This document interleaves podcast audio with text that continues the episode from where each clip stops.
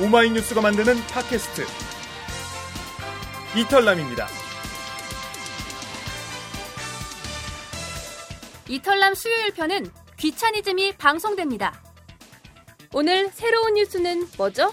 오늘의 귀차니즘은 박근혜 이 기 경제팀 어디로 갈까입니다. 경제부총리와 청와대 경제수석들을 측근 인사들로 교체한 박근혜 대통령. 새로운 경제팀들이 우리 경제에 어떠한 변화를 몰고 올지 귀차니즘이 예측해보겠습니다. 귀차니즘 지금 시작합니다.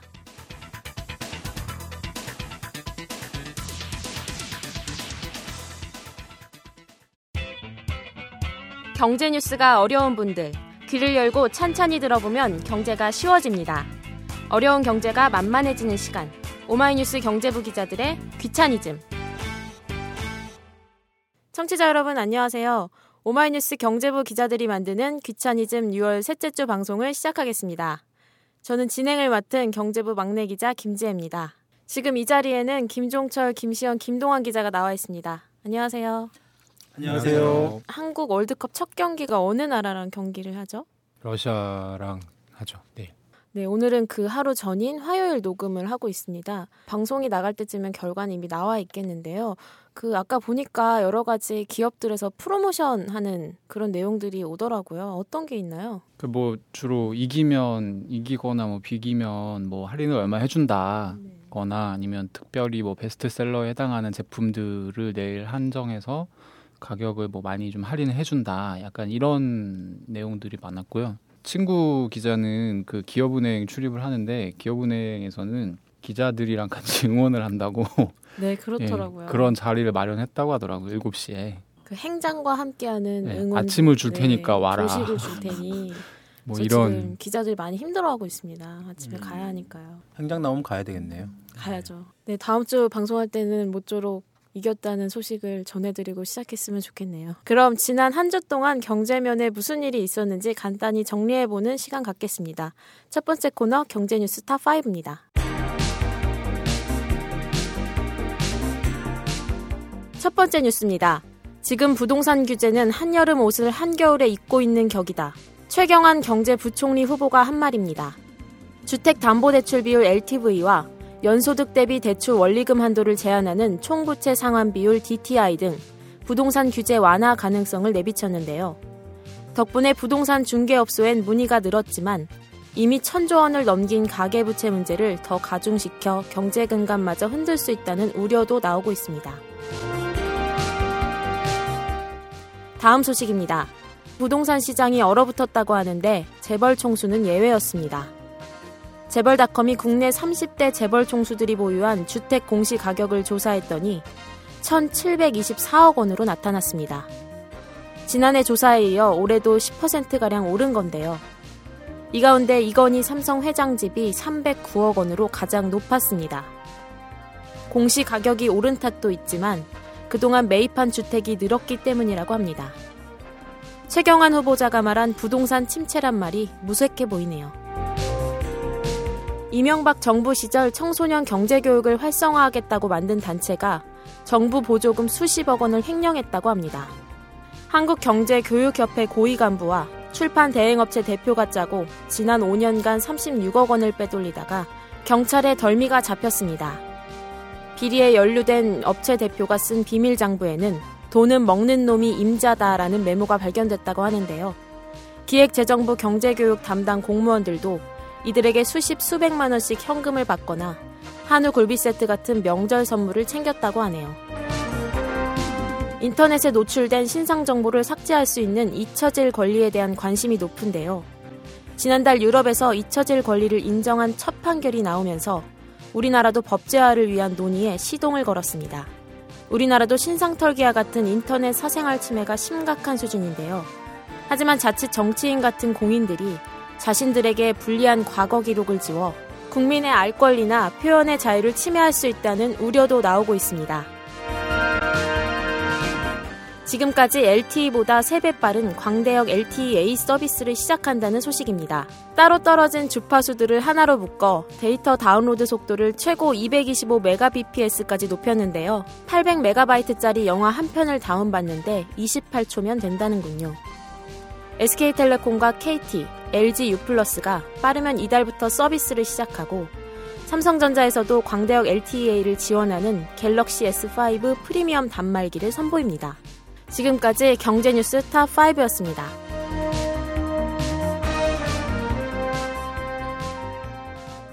네, 지금까지 한 주간에 있었던 소식들 모아봤는데요. 이 중에서 좀 가장 핫한 이슈는 뭐였나요? 부동산 규제 완화 시사한 게 아무래도 핫한 뉴스죠.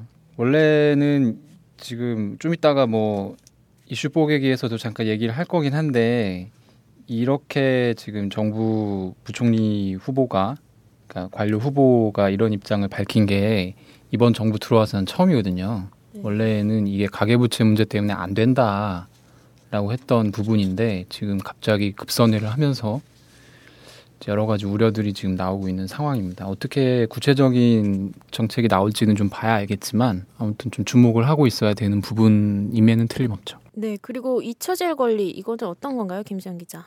새로운 문제는 아닌데요. 그 지난달에 이제 유럽 사업재판소에서 그 잊혀질 권리를 옹호하는 판결이 나와서 그 논란이 되고 있습니다. 월요일이었죠. 어제 그 토론회가 동시에 두 개가 열렸어요. 하나는 방통위에서 진행을 했고, 하나는 이제 인터넷 기업협회라는 곳에서 주최한 토론회였는데 그 두 토론회 분위기가 좀 많이 달랐습니다.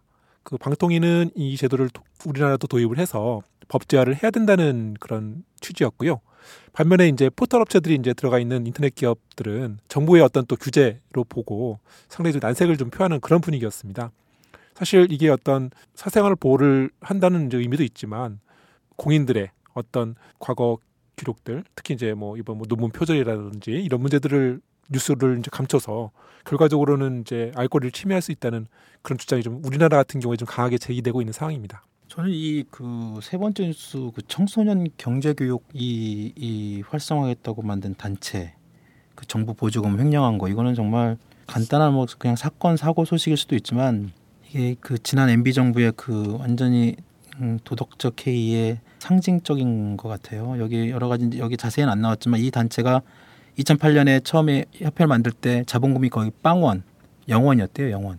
근데 그 엠비 정부 실세였던 박영준 전 지식경제부 차관이죠. 왕차관 뭐 이런 게 막 불렸던 사람. 이 사람이 이제 이 협회를 갖다가 설립할 때 주도했다고 하면서 이제 이곳에 이 자본금 빵원인 이 협회에 오 년 동안 정부 보조금이 이백칠십억이 들어갔다는 거예요. 청소년들을 위한 경제 교육을 제대로 알려주기 위해서. 근데 회장이 결국은 한 삼십오억을 해먹다가 걸린 거잖아요. 참 오 년이 지난 다음에 정권이 바뀐 다음에 이제 뒤늦게 이번에 이제 경찰에 잡혀가지고 공무원들도 이렇게 뭐 징계를 뭐 내린다고 하는데, 이런 일이 지금도 계속 이렇게 일어나는 거 보면 허탈할 수밖에 없죠.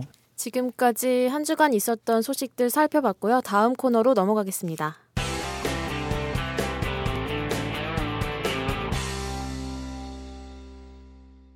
지금 여러분께서는 오마이뉴스 이탈남 수요일 순서, 경제부 기자들이 만드는 귀차니즘과 함께하고 계십니다. 이번 순서는 김종철의 경제 미디어 비평입니다. 이번 주에는 최경환 경제부총리 후보자를 바라보는 언론들의 서로 다른 속내를 들여다보겠습니다. 우선 최경환 후보자가 지명되자마자 부동산 띄우기 논란에 휩싸이고 있는데요. 지난 십육일 월요일치 신문에 후보자 인터뷰 기사들이 실리면서 이런 논란이 커지고 있는데요. 그렇죠. 지금 그 최경환 경제부총리 후보자 발표가 있던 날이 지난주 금요일이죠. 십삼일, 십삼일 오후였으니까요. 그날 저녁에 이제 몇몇 그 언론사 기자들이 그 최경환 후보자 집 앞에서 이른바 뻗치기를 했습니다. 그러니까 우리 기자들이 보통 많이 쓰는 취재원 만나기 하는 방법이죠. 뻗치기, 그냥 무작정 기다리는 거죠. 퇴근길에 이제 기자들을 만난 최 후보자가 이제 기자들하고 이제 맥주와 치킨을 먹으면서 한국 경제의 현안 뭐 이런 얘기를 했다고 했고, 그리고 이제 그 자리에 나왔던 발언들 중에 그런 부동산 시장 띄우기 이런 여러 가지 논란이 될 소지가 있는 발언들이 나온 거죠. 그것이 월요일자 신문에 이제 일제히 보도가 됐고요. 그렇군요. 기자들과 치맥을 하면서 경제 현안에 대해 이야기를 나누는 것도 그리 나쁘지 않은 모습인 것 같은데요. 네, 그렇죠. 아무래도 지금 부총리인 현오석 장관은 학자 출신이기도 하고 또 기자들과 쉽게 어울리는 그런 성격의 스타일이 아니었는데, 어, 최경환 후보자는 뭐 아시다시피 정치인이잖아요. 그리고 그런 정치인이다 보니까 대중과 만나는 것도, 그리고 소통하는 방법도 아마 좀 능숙하고, 또 또 최 후보자가 또 한국경제신문 또 몇 년 동안 근무한 적도 있었어요. 그러다 보니까 기자들하고도 어, 꺼리낌 없이 만날 수 있지 않았을까라는 생각도 드네요. 네. 네, 그런데 이번에 최 후보자의 인터뷰 내용을 두고 언론들의 해석들이 다르게 보이던데요. 네, 그렇죠. 아무래도 최경환 후보자가 새누리당 시절에 해왔던 발언이나 또 우리 경제를 바라보는 인식 자체가 분배보다는 성장에 방점을 두고 있는 사람이잖아요. 그리고 또 어, 정부의 역할보다는 시장과 규제 완화 이런 부분을 좀 강조해왔던 어떤 시장주의자라고 할 수 있어요. 그러다 보니까 아무래도 보수 언론을 중심으로 해서 어, 최 후보자 이번 인터뷰 내용을 좀 대서특필하는 경향이 있고 또 그런 최 후보자의 향후 어떤 경제팀에 대한 기대감도 어, 나타내고 있고요. 반면에 이제 저희도 기사를 썼지만 진보적 성향의 매체들은 아무래도 최 후보자 이런 성향에 대한 우려를 나타내는 그런 경향도 많습니다. 네, 정말 신문마다 그런 색깔들이 좀 드러나던데요. 조선일보가 부동산 규제 완화의 목소리를 아주 높이던데요. 그래요. 조중동 가운데 특히 조선일보가 특히 더 그런 것 같아요. 이번에 신문을 쭉 보니까. 최경환 후보자 이전에 그 현오석 경제팀을 조선일보가 그동안 몇 차례 세게 비판을 했는데 세게 비판한 지점이 바로 부동산 경기 침체였어요. 지난번 임대차 과세 문제 때도 그랬고요. 어찌 보면 경제신문들보다 더 혹독하게 정부를 어, 비판했는데 집을 많이 가진 부자들에게 세금을 더 걷겠다는 그게 이제 그 당시 정부의 방침이었는데 조선일보 입장에서는 이것 때문에 이런 좀 살아나는 부동산 시장이 죽었다. 사실상 정책 실패다. 자기 했던 그 독자들이 철저히 입맛에 맞는 어떤 지면 내지는 그런 기사였죠. 결국은 정부가 이제 얼마 전에 임대차 과세 방안 수정안을 냈고 어떻게 보면 조선일보의 의도대로 정부가 따라간 그런 셈이 됐다고 볼 수 있습니다. 이번에도 보니까 아예 부동산부터 살려라 이렇게 썼던데요. 네, 어제 월요일자죠. 월요일자 신문 종합면 아예 한 면을 털어가지고 조선일보가 어, 기사를 썼어요. 친시장 성향 그런 전문가들 동원해가지고 제목을 말씀하신 것처럼 그렇게 썼는데 그 제목이 그 이거예요. 한국 경제 남은 골든타임 이 년뿐 부동산부터 살려라. 이게 제목 큰 헤드라인인데 어, 여기에 언급된 전문가들이 뭐 이런 사람들이에요. 강만수 전 기획재정부 장관, 뭐 강봉균 전 재, 재정경제부 장관, 윤중현 전 장관.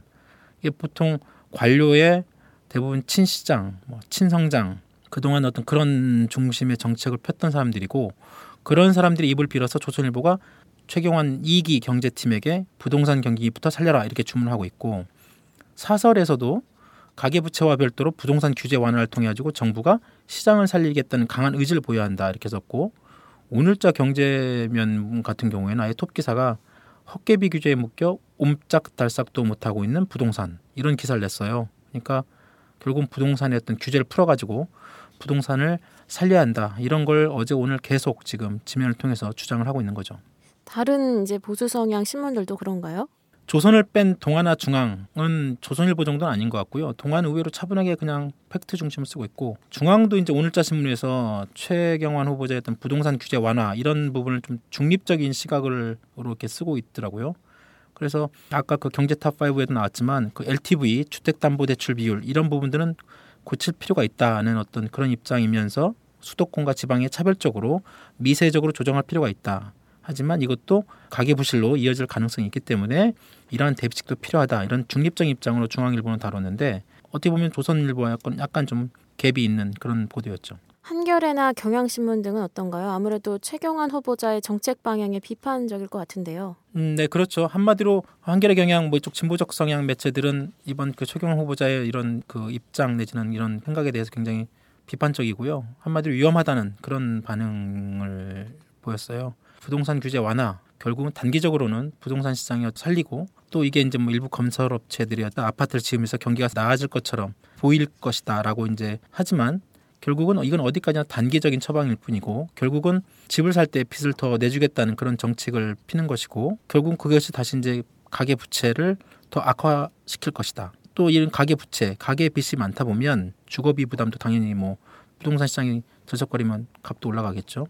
당연히 주거비 부담도 높아가지고 가계비 많아지면 당연히 뭐 소비를 줄이게 될 것이고 소비가 또 줄면 뭐 경기는 다시 나빠지는 뭐 그런 악순환에 빠질 수 있다. 이런 우려를 어, 신문들은 쓰고 있습니다. 그렇군요. 경제신문들도 아무래도 최 후보자의 시장 중심 그리고 성장 중심 정책에 기대를 할 것 같은데요. 네. 경제신문들도 크게 다르진 않고요. 최경환 후보자가 이제 한때 그 몸담았던 그 한국경제신문 같은 경우에는 아예 특히 조선일보 못지않게 최 후보자의 규제 완화 이쪽에 좀 큰 힘을 실어주는 분위기고요. 이 신문 사설을 보면 가계부채 지금 천조 원 시대 아까 저희도 얘기를 했지만 이 천조 원 시대에 엘티브이나 뭐 디티아이 이런 규제 푼다고 해서 당장 무슨 부동산 투기 바람이 벌어질지 만무하다. 당장 그런 부동산 투기 바람이 없을 것이다라고 이렇게 알게 쓰고 있고, 그러면서 어떤 그 부동산 대출은 은행에서 자율적으로 해라. 뭐 이렇게 이제 이 신문을 주장하고 있고, 그리고 최후부자 경제 인식이 제대로 돼 있다. 그래서 각종 규제를 과감히 풀고 시장에 신뢰를 줘야 한다. 이렇게 한국경제신문을 쓰고 있고, 뭐 매일경제신문도 전체적인 방향은 크게 다르지 않고요. 오히려 그 서울경제신문은 다소 중립적인 위치에서 최경환 경제팀에 대한 전망을 좀 쓰고 있었어요. 특히 이제 서울경제신문의 그 외부 전문가 칼럼에서 성장과 복지의 선순환 이런 것을 강조하는 어떤 외부 전문가 칼럼이 있던데, 오히려 이런 좀 중립적인 어떤 입장을 서울경제에 실은 게 더 어, 눈에 띄는 그런 대목이었던 것 같아요. 네, 알겠습니다. 지금까지 김종철의 경제미디어 비평이었습니다.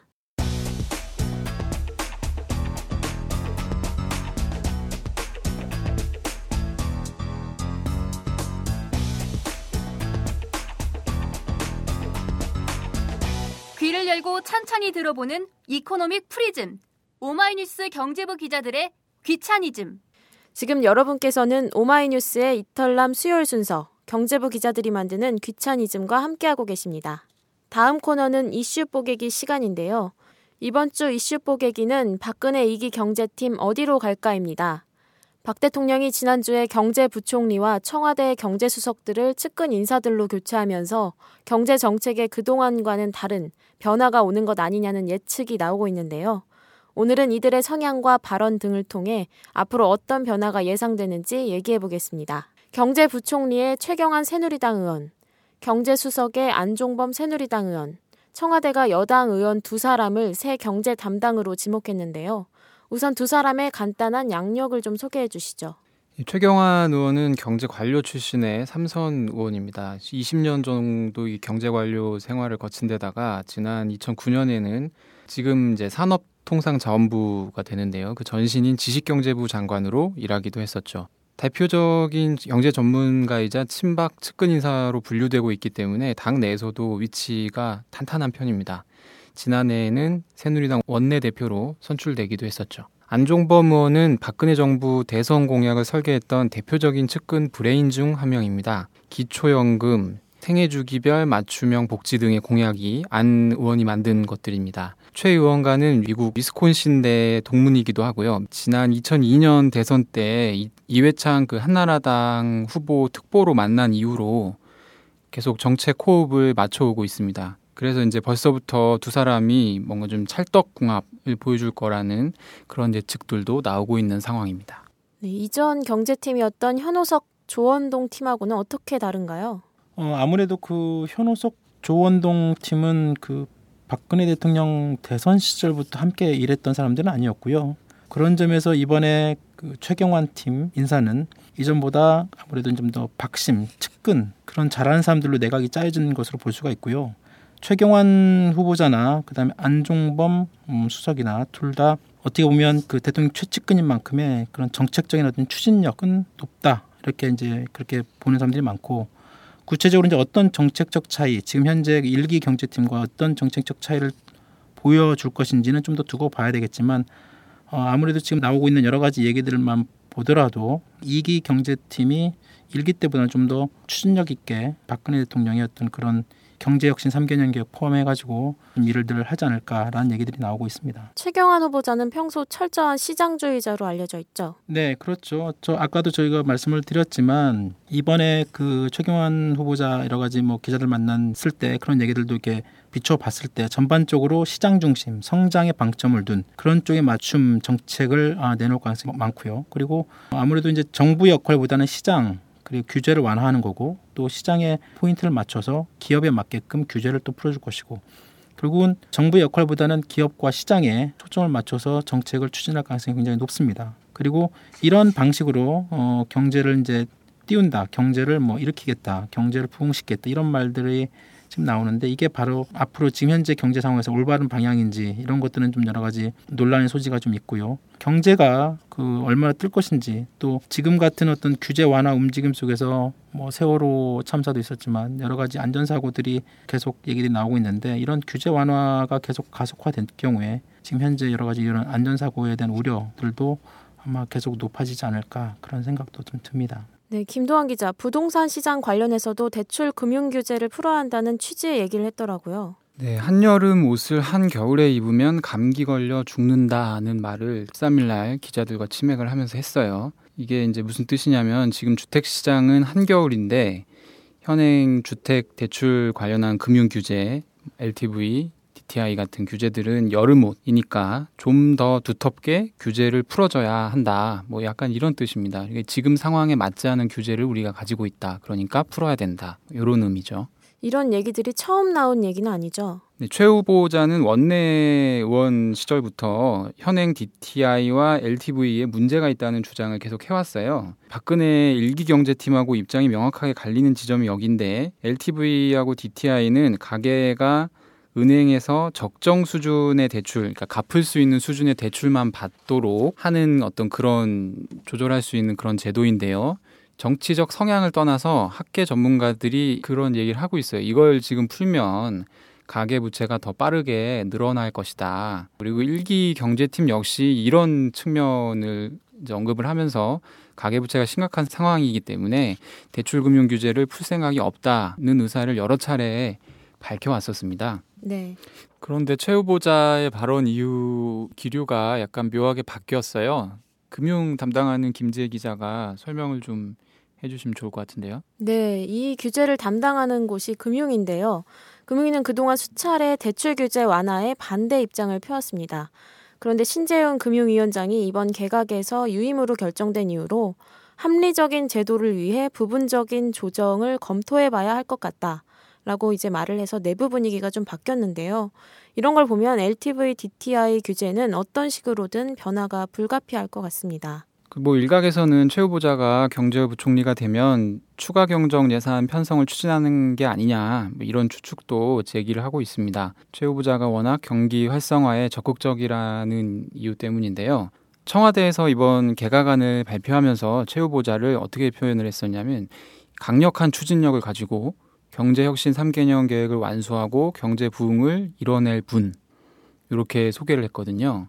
추경 관련해서도 발언이 있죠. 네, 지난달 이일에 세월호 참사를 놓고 열린 그 새누리당 원내대책회의에서 최 후보자가 정부는 예비비를 동원하거나 돈이 모자라면 추경을 해서라도 취약지역에 대한 대책을 강구해야 한다는 얘기를 했습니다.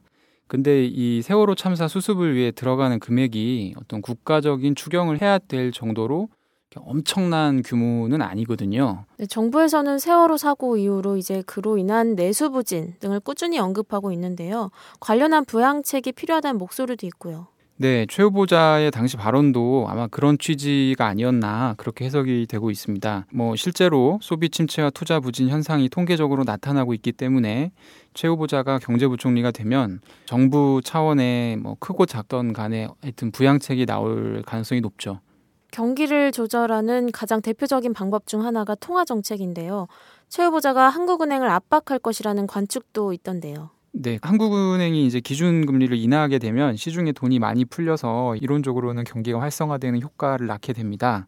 어떻게 보면은 이제 국가가 할 수 있는 부양책으로는 가장 이제 확실한 거기 때문에 이주열 한국은행 총재하고 최 후보자는 이제 연세대학교 동문인데요. 이것 때문에 지난 십삼일에 최 후보자 지명 발표가 난 다음에 이주열 총재도 금리 인하 압박 가능성에 대한 질문들을 기자들한테 받았었습니다. 그때 뭐라고 했나요? 어, 이제 이 총재는 일단 최 후보자와 잘 모르는 사이다. 개인적으로 안, 안면이 뭐 그냥 얼굴 아는 정도 뭐 이런 사이라고 했고 금리 관련해서는 원론적인 답을 했어요. 기재부와 한국은행은 각자의 역할이 있고 그 역할을 서로 존중을 해줘야 된다. 이런 얘기를 했는데 이 중앙은행의 독립성을 강조했기 때문에 나름 뭐 기준금리나 압박에 대해서는 어떤 나름의 선을 그었다. 뭐 이렇게 볼 수도 있겠습니다. 근데 이제 그동안 한국은행 총재들이 말은 이렇게 해놓고 중요한 타이밍에 좀 시장이 납득하기 어려운 그런 금리 결정을 내리는 경우들이 있었기 때문에 이 문제는 좀 두고 봐야 좀 확실하게 알 수 있을 것 같다는 생각이 드네요. 네, 지금까지 얘기를 종합해 보면 부동산 시장 활성화 정책은 확실해 보이는 것 같고요. 기업 위주의 규제 완화책이 더욱 본격화되리라는 전망을 해볼 수 있겠네요. 박근혜 정부 대표 슬로건이었던 창조경제는 어떻게 되는 건가요? 네, 창조경제 주무기관이라고 할 수 있는 이제 미래창조과학부도 이번에 수장이 바뀌었는데요. 그 최문기 장관이 이제 물러나고 새 장관의 이제 최양희 서울대 컴퓨터공학과 교수가 내정됐습니다. 그 아이티 융합 분야에서는 이제 나름대로 리더십을 발휘해온 분인데요. 또 마침 이제 삼성 미래기술육성재단 이사장이어서 삼성식 그 창조경제가 나오지 않을까 하는 기대감도 있는 것 같습니다. 네, 미래부의 창조경제 사업이 그간 성과가 별로 좋지 못했죠. 뭐 사실 그동안 미래부가 뭐 존재감이 거의 없었죠. 그 창조경제 타운이니 뭐 창조 비타민 프로젝트니 말만 요란했지 뭐 일 년 동안 뭐 신성장 동력이나 일자리 창출 효과가 뭐 거의 나오진 않았으니까요. 근데 애초부터 이 창조경제 개념 자체가 좀 모호하고 허상에 가까운 탓도 있어요. 이번에 뭐 박원순 서울시장이 창조경제 하겠다고 했는데 그동안 진행해온 이제 사회적 경제와 합치게 되면 좀 더 현실적인 결과물이 나올 수도 있을 것 같습니다.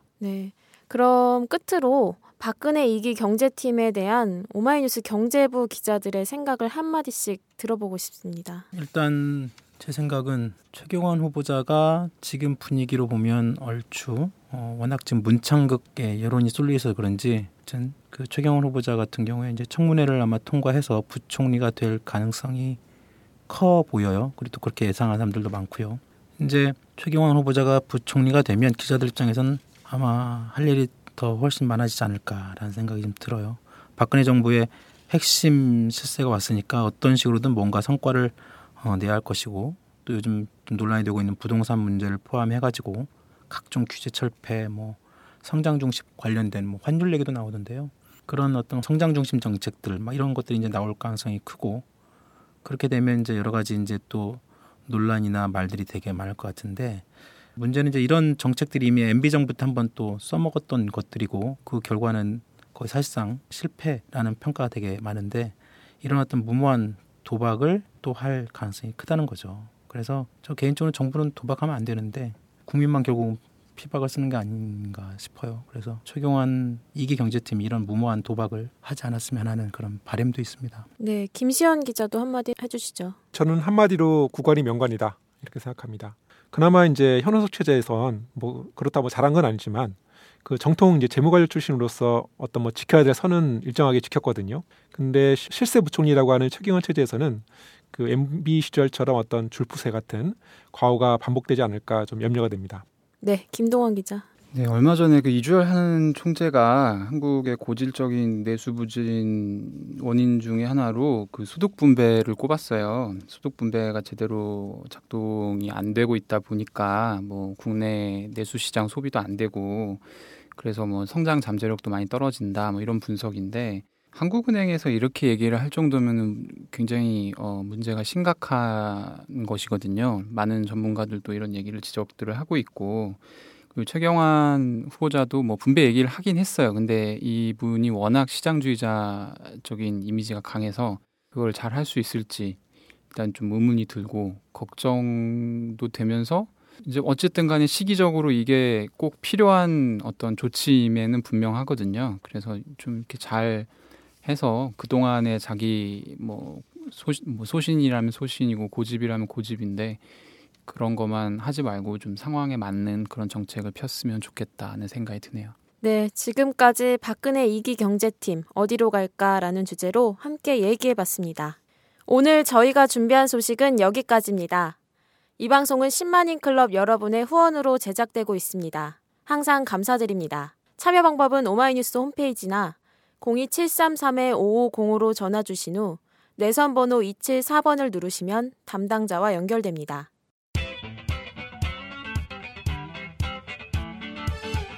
이탈남 시즌삼 수요일 순서 경제부 기자들이 만드는 귀차니즘 유월 셋째 주 방송을 이것으로 마치겠습니다. 지금까지 진행의 김지혜, 출연 김종철, 김시현, 김동환, 제작은 강현준이었습니다. 저희는 다음 주에 더 쉽고 재밌는 경제 이야기로 찾아오겠습니다. 감사합니다.